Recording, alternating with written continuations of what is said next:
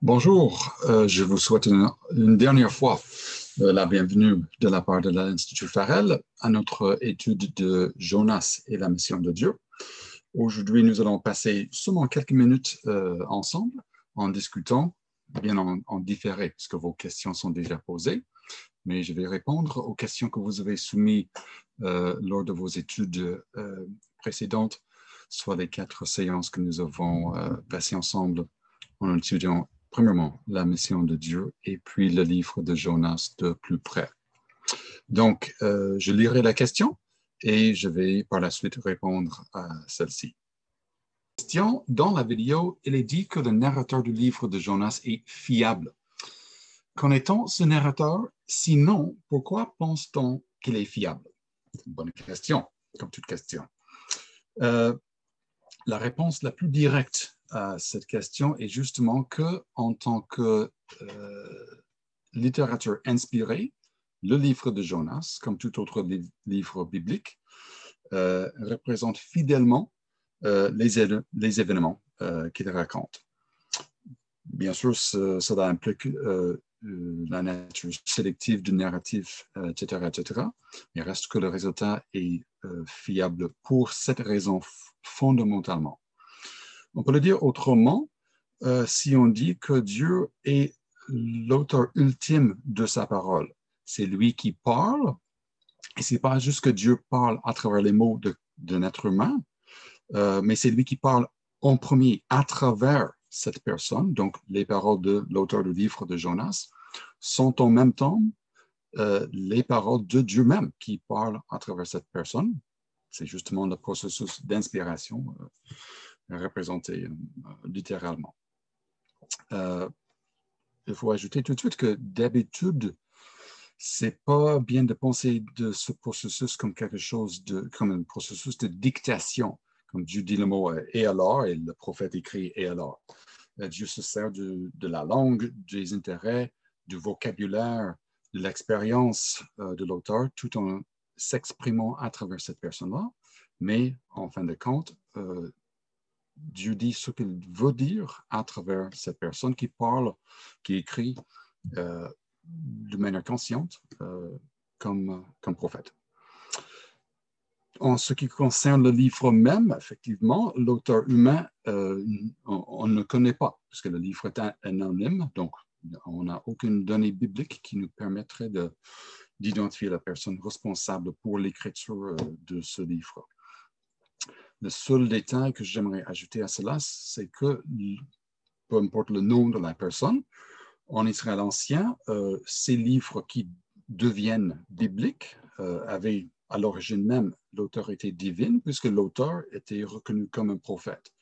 Donc, ceux qui ont gardé, préservé ces livres en tant que ce que nous appelons aujourd'hui l'écriture, auraient su que la personne responsable pour ce livre de Jonas était bel et bien un prophète et alors que, comme on a dit tout à l'heure, les contenus de son livre étaient fidèles euh, à cause de l'inspiration de l'auteur par euh, Dieu lui-même. Deuxième question. Jonas a passé trois jours et trois nuits dans le ventre d'un gros poisson. Plusieurs chrétiens et non-chrétiens disent que cette partie de l'histoire n'est pas réellement produite entre parenthèses, impossible de sortir vivant du ventre d'un poisson, surtout après, trois jours. Mais c'est plutôt une image pour nous aider à comprendre un message. Que peut-on répondre à une telle affirmation? Encore une bonne question, puisque dans l'histoire de l'interprétation biblique, c'est surtout ces événements, disons, exceptionnels, quoique dans le cas de Jonas, on parle de quelque chose à petite échelle, mais ces événements surnaturels, difficiles à croire, du jamais vu, qui poussent plusieurs, d'habitude, ce n'est pas autant les chrétiennes, euh, à nier que ces événements sont justement réels. Exemple euh, classique, l'exode de plusieurs centaines de milliers de personnes euh, d'Égypte en route vers le Canaan. On suppose que le fait qu'il n'y a pas de traces visibles de nos, jours, veut dire que l'exode n'a jamais eu lieu. Euh, mais revenons au, cas de Jonas. Euh, c'est vrai que surtout dans le Nouveau Testament, il y a plusieurs paraboles, donc les, euh, les histoires qui ne se réfèrent pas à la réalité que nous vivons, ici en temps et en espace. Il y a quelques paraboles aussi dans l'Ancien Testament, par exemple en Juge 9, il y a une petite parabole de une dizaine de versets. Dans les deux cas, et à travers la littérature biblique, par contre, l'auteur présente un parabole comme un parabole. Donc, on constate que une personne X, Jésus, euh, introduit et présente une parabole lors de son enseignement. Donc, on constate que le, parabole a justement une, euh, un rôle euh, symbolique, une valeur, symbolique en tant qu'histoire qui n'est pas réelle, mais qui apporte quelque chose dans le discours. Euh, évidemment, le journal une telle introduction, et mis à part, ça dépend de la personne à laquelle on pose la question, mais mis à part cet épisode avec le gros poisson, pour le reste, c'est euh, peut-être moins incroyable ou plus croyable que euh, l'histoire avec le poisson. Il y a aussi la complication, si on veut lire Jonas tel qu'on tel que le trouve, que le livre ne distingue pas entre des événements paraboliques, euh, symboliques, et les autres événements dans l'histoire. Donc, on n'a qu'une histoire qui semble dire de A à Z ce qui s'est passé dans la vie de Jonas pendant X mois, supposons. Donc, c'est dans un certain sens aussi bizarre qu'il rejette un commandement euh, de partir pour Ninive que qu'elle était avalée par un poisson, ou que Nénive, pour prendre les événements du chapitre 3, aurait repenti de, ses péchés pendant un certain temps. Donc, le livre ne, donne aucune indication que la partie avec le poisson n'est pas historique. Euh, et nous, nous, manquons alors un critère valable dans l'histoire même, dans le livre même, d'identifier l'épisode en, tant que, en tant que parabole ou, fable ou autre chose.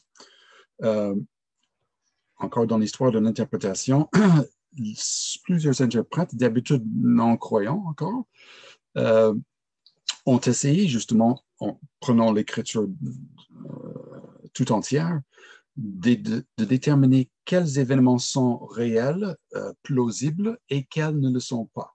Et là, à ce, stade-là, on élimine inévitablement quasiment la résurrection de Jésus, euh, son incarnation, euh, donc tous les gros actes de Dieu qui sont essentiels pour le salut et pour justement sa mission dans ce monde tombent, puisqu'ils ne sont pas euh, naturels, effectivement.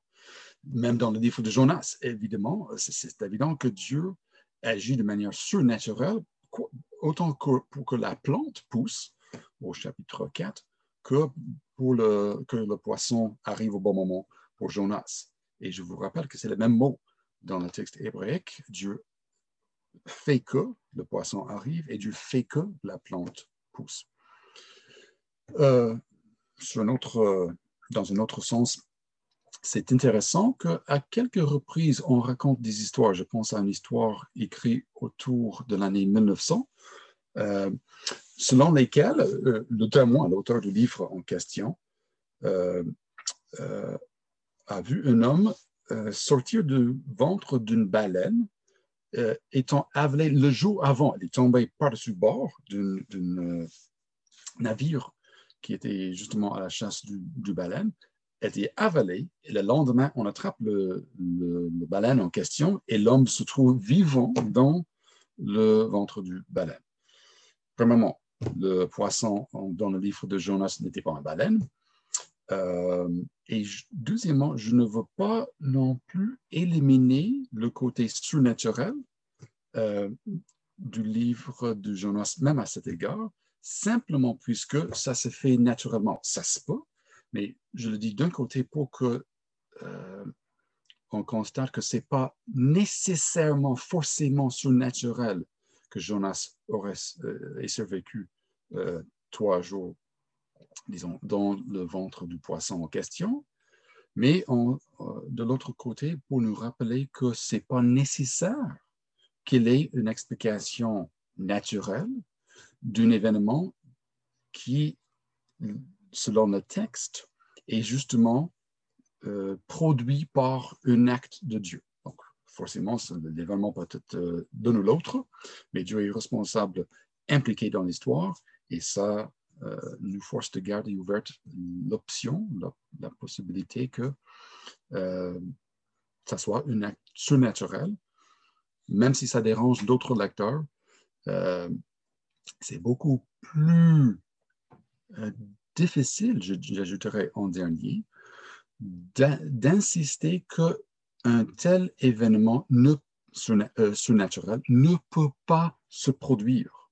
Si moi, je veux euh, réclamer une telle euh, vérité, il, faudrait que moi, j'ai les moyens de déterminer ce fait qu'un événement surnaturel ne peut pas se produire dans le monde, pas simplement autour de moi ou aujourd'hui, mais dans le passé sans aucune limitation. Donc, bref, il faut que je sois omniscient pour éliminer cette possibilité. Et ça, je ne le suis pas, je ne le serai pas. mais plus important, les personnes pour lesquelles ces miracles ou ces choses apparemment surnaturelles sont difficiles à croire, doivent aussi constater qu'ils insistent un peu trop sur l'impossibilité d'un tel événement, soit la résurrection de Jésus, soit autre événement surnaturel, s'ils veulent exclure, point à la ligne, cette possibilité. Troisième question. Le livre de Jonas semble nous dire que malgré leur croyance à différents dieux, lorsqu'ils entendent les menaces de l'Éternel par la voix de Jonas, ils prennent ces menaces au sérieux et se repentent immédiatement.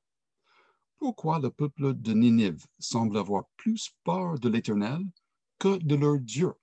Y a-t-il eu un événement dans le passé, pas trop lointain, qui aurait influencé ce comportement ou réaction? Tout ce que nous savons euh, vis-à-vis des circonstances du ministère de Jonas est circonstanciel, dans le sens que ce que nous raconte le livre même ne dit rien de particulier dans le passé euh, pas trop lointain du, euh, du peuple de Ninive.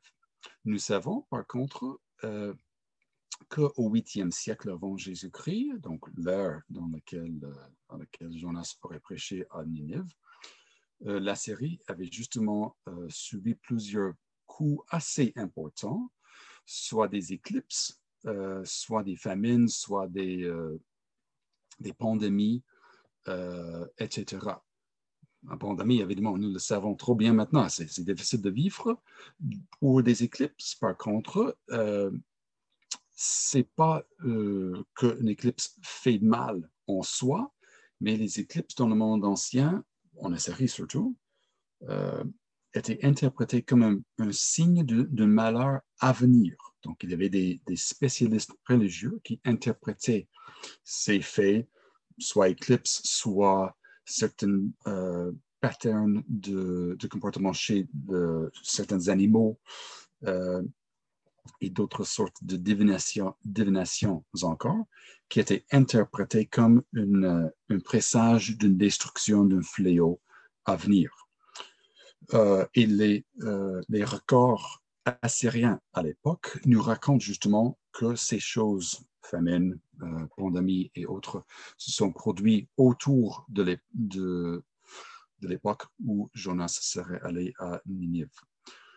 Donc, euh, on peut dire sur cette base relativement claire que euh, ces événements auraient facilité euh, euh, la réception, l'accueil du message de Jonas par un public qui, autrement, aurait peut-être moins d'intérêt à recevoir un message, surtout un message négatif, mais j'ajoute tout de suite que euh, c'est pas euh, pas incroyable qu'une telle population aurait reçu le message, surtout d'un Dieu inconnu, puisque, étant polythéiste, il faut une certaine travail mental pour se mettre dans, dans les sandales d'une polythéiste à l'époque. Mais euh, il y avait des, difficile combien exactement, mais des douzaines de dieux importants, euh, soit locaux, soit nationaux, euh, pour les Assyriens. Donc, le fait qu'un prophète d'un dieu inconnu arrive, lors, suite à certains événements comme les famines ou les pandémies, en disant que un Dieu que vous ne connaissez pas euh, a l'intention justement de vous punir, et vous devez changer de comportement, ça rentre facilement dans le cadre euh, d'un Assyrien à l'époque. Et plus précisément, il s'agit tout simplement de notre Dieu que nous ne connaissons pas encore, qui nous menace, comme euh, l'a fait il y a dix ans lors de la famine, quand Dieu a nous a affligés. Et euh, il y a cinq ans, euh, suite à l'éclipse, le, roi est, tombé malade. Donc l'autre Dieu agit dans, dans l'espace et dans le temps où nous a affligés. C'est tout à fait acceptable, plausible qu'un tel message soit raisonnable, euh, bien croyable euh, pour une telle population. La question 4 vient euh, plus ou moins dans l'autre sens, vers la même, les mêmes circonstances. Pourquoi, dit-on, la réponse des Ninivites au message de Jonas reste surprenante, même s'ils étaient plus ou moins ouverts à écouter un prophète étranger à cause des différentes catastrophes qui les frappaient déjà? Bon, bonne question, comme, tout à, comme un sandwich avec la, précédente. Euh, c'est vrai d'un côté que les événements, euh, éclipses, euh, tremblements de terre, famine, auraient facilité l'accueil du message de Jonas par la population, mais c'est loin de dire qu'il l'aurait euh, accepté à bras ouverts et c'est certainement pas garanti que n'importe quel prophète, n'importe quel message. Donc, je, veux nous, je vais nuancer un peu ce que j'ai dit dans la, réponse précédente. Oui, c'est plausible qu'un Dieu inconnu euh, ait du poids chez le public euh, à Ninive lors du ministère de Jonas. Tout de même, euh, Jonas vient d'un pays assez lointain, assez petit, donc probablement l'importance de ce Dieu inconnu était euh, relativement modeste, je dirais, puisque, comme je l'ai dit, il y a plusieurs, dieux actifs selon les, Assyriens à l'époque, dans le dieu Ashur, qui d'où vient le nom du, royaume, du, pays même, plusieurs dieux de longue date, euh, vieux des siècles, sinon pas des millénaires, qui ont une longue histoire avec la nation. Donc, un tel Dieu euh, comme euh, Ishtar ou un autre aurait été cru immédiatement. Euh, les chances sont moindres, probablement, avec un Dieu inconnu d'un petit pays très lointain. Mais évidemment, dans le cas de Jonas, cela n'a pas, pas empêcher la population de faire confiance euh, au prophète et à son message. Ce qui reste d'ailleurs surprenant, c'est justement euh, euh, l'extension de leur réponse, dans le sens qu'ils n'étaient pas simplement intéressés, ça me semble plausible, ils ont réagi, y compris le soi-disant roi, ou plus précisément le, maire, le gouverneur du, territoire ou de la ville, ils ont répondu de manière radicale à ce message. Donc, c'est pas autant le fait qu'ils ont pris euh, plus ou moins au sérieux un Dieu inconnu d'un pays lointain, mais c'est surtout le fait qu'ils ont répondu, euh, réagi plutôt euh, de manière très claire, très concrète à ce Dieu. Je, vous rappelle que cela n'implique pas le refus, le rejet des autres dieux assyriens. Puisque, encore dans un contexte polythéiste, c'est possible de voir plusieurs. Donc, si les dieux A, B et C n'ont rien dit vis-à-vis euh, une catastrophe à venir, c'est tout à fait possible que le dieu D, dans ce cas-ci, le dieu de Jonas, ait quelque chose à dire d'important c'est encore acceptable, raisonnable de réagir, pourquoi pas, si on peut éviter ainsi euh, nous-mêmes une catastrophe. Eh bien, maintenant, la question, la question 5, une question fortement théologique.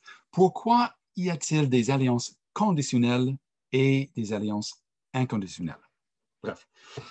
Euh, parce que chaque sorte d'alliance a un travail différent, une fonction différente en termes de la relation, la nature de la relation établie par la dite alliance. Je vais ajouter tout de suite que dans un certain sens, puisque ces, titres sont conventionnels, mais pas euh, inspirés, pas, sans aucune, euh, aucune qualification. Dans un certain sens, euh, aucune alliance n'est conditionnelle, inconditionnelle si, prenons par, exemple l'alliance avec Abraham, on dit d'habitude que cette alliance est inconditionnelle, plus euh, spécifiquement, puisqu'il n'y a pas de conditions explicites qui viennent avec la dite alliance. Donc, je dis, j'établis une alliance avec toi. Comme ça. Donc, euh, autant que je sache, on n'a aucune indication, soit dans les alliances bibliques, soit dans les alliances euh, hors bibliques entre deux personnes, qu'une personne rejette une telle alliance. D'habitude, on appelle une telle alliance inconditionnelle alors, puisque la personne qui reçoit l'alliance euh, n'a aucune obligation envers celui qui l'établit, qui la donne, pour que l'alliance reste en vigueur. Je voulais dire tantôt que euh, si nous prenons l'alliance abrahamique en tant qu'exemple, une alliance dite inconditionnelle, même si Abraham même aurait euh, oublié par la suite, ou son fils euh, Isaac ou Jacob, au moment donné, si quelqu'un rejette cette alliance, l'alliance va quand même se réaliser, parce que Dieu l'a garanti. Il s'engage et cette alliance reste bel et bien inconditionnelle. L'autre sorte d'alliance euh, qui nous concerne pour l'instant, c'est une alliance euh, conditionnelle, dont l'alliance conclue à Sinaï avec la nation d'Israël est l'exemple parfait.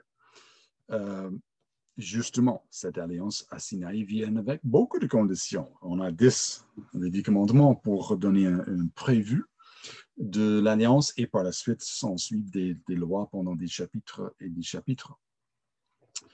Euh, cette alliance peut justement être rompue par euh, la, euh, le groupe qui le reçoit, ceux qui sont obligés à respecter ces alliances. Et c'est justement pour cette raison qu'en Exode 19, par exemple, Dieu dit, bon, si vous respectez les commandements de cette alliance, je vais vous bénir.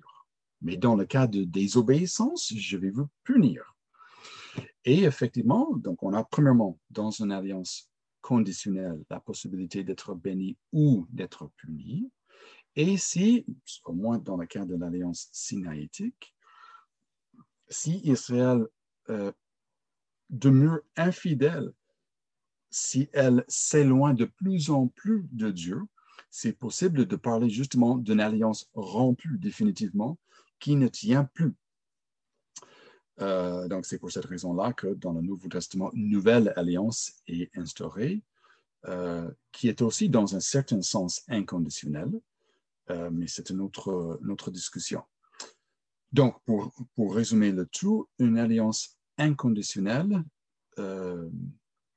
même si le, le, participant humain se montre infidèle ou pas fiable, Dieu va justement continuer. Notre exemple est l'alliance conclue avec David. Dieu dit à David, bon, euh, tu seras le roi et tes fils après toi.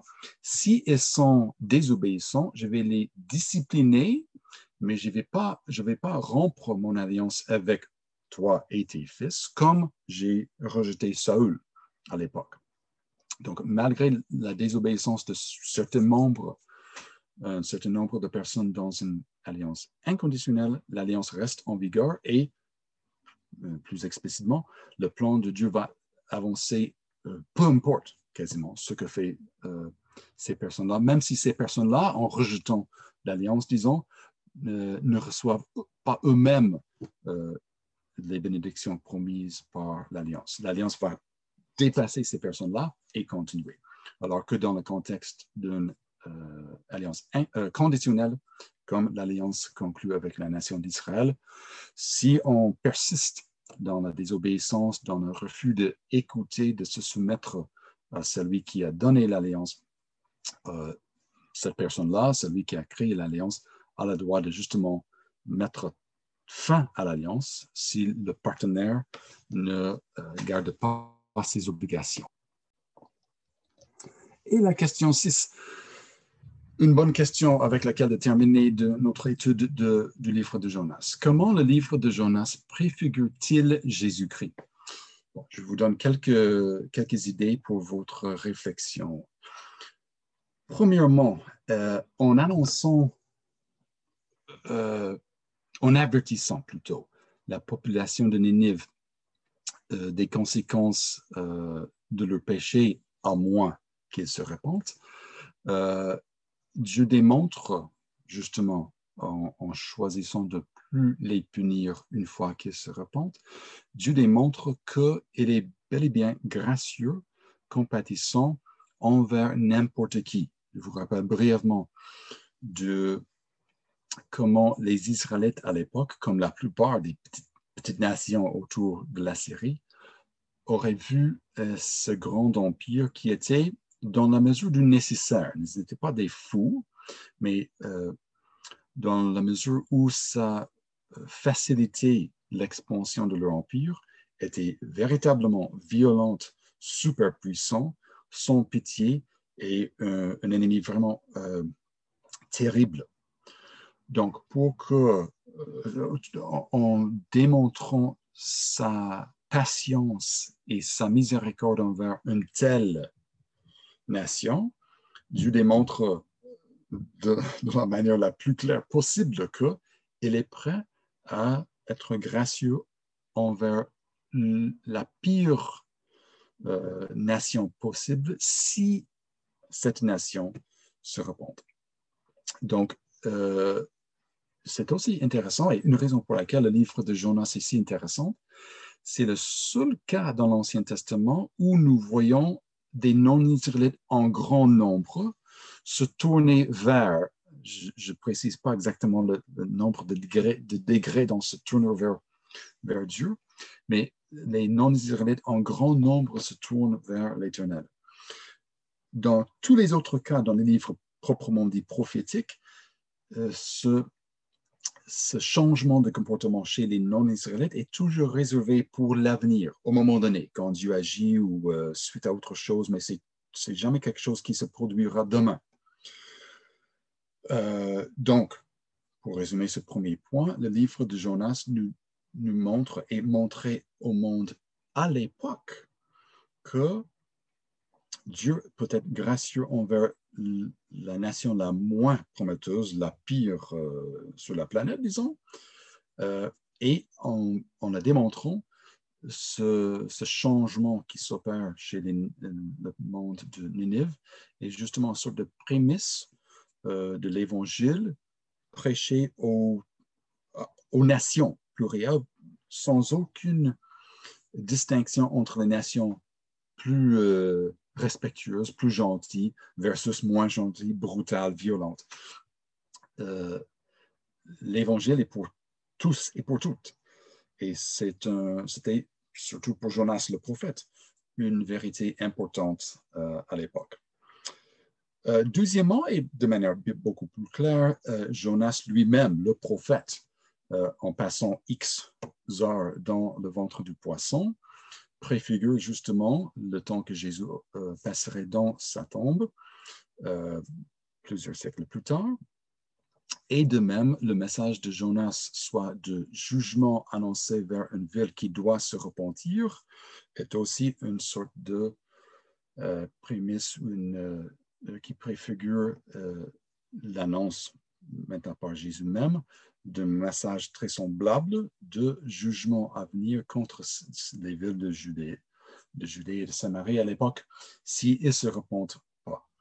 Donc, on voit une certaine parallèle euh, entre Jonas, lui-même évidemment bien imparfait comparé à Jésus, mais leur rôle était dans cette, cette perspective semblable.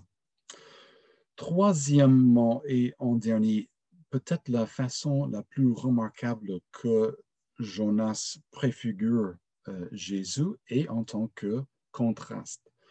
Euh, donc, tout ce, que Jonas était, Jésus ne l'était pas, et tout ce que Jonas n'était pas, Jésus l'était. Et les, euh, je vous rappelle de quelques points qui sont très clairs dans le, dernier chapitre du livre. Jonas veut garder pour lui-même, et je veux dire pour lui-même, la grâce de Dieu. Évident, dans le chapitre 2, la délivrance à travers le poisson, justement. Et il célébrera autrefois cette délivrance-là, mais le moment où Dieu manifeste une, grâce semblable envers le monde de Ninive, euh, le, prophète est prêt à mourir, effectivement. Donc, c'est Jonas d'un côté, Dieu et Jésus-Christ euh, euh, aussi, évidemment, euh, viennent et se, se, démontrent plein de grâce, plein de miséricorde, jusqu'au point où,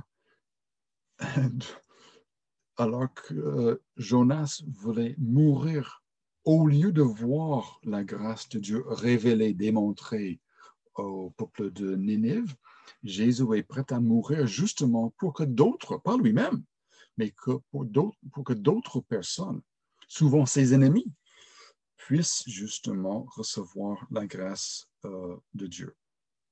Donc, euh, plusieurs euh, contrastes assez frappants. Pour le dire autrement, en résumé, pour Jonas, ce qu'il veut est la chose la plus importante. Si moi, je ne vois pas cette ville de Nénéve détruite, j'aimerais mourir l'instant même. Pour Jésus, par contre, il se soumet à la volonté de son Père plutôt que d'insister sur sa propre volonté, une fois encore, pour que, euh, oui, la volonté de son Père soit faite et pour que euh, des milliers et milliers de personnes qui ne connaissent pas Dieu puissent le connaître et pour que ses souffrances, son obéissance soient comptées, euh, créditées à leur compte euh, à la place de leur propre désobéissance. Bon, voici les réponses à vos questions. Merci encore pour votre participation, y compris par l'envoi de ces questions. Je vous remercie de votre euh, participation, votre intérêt tout au long du cours et je souhaite que la parole du Seigneur vous guide vous émerveille et vous transforme à tous les jours. À la prochaine.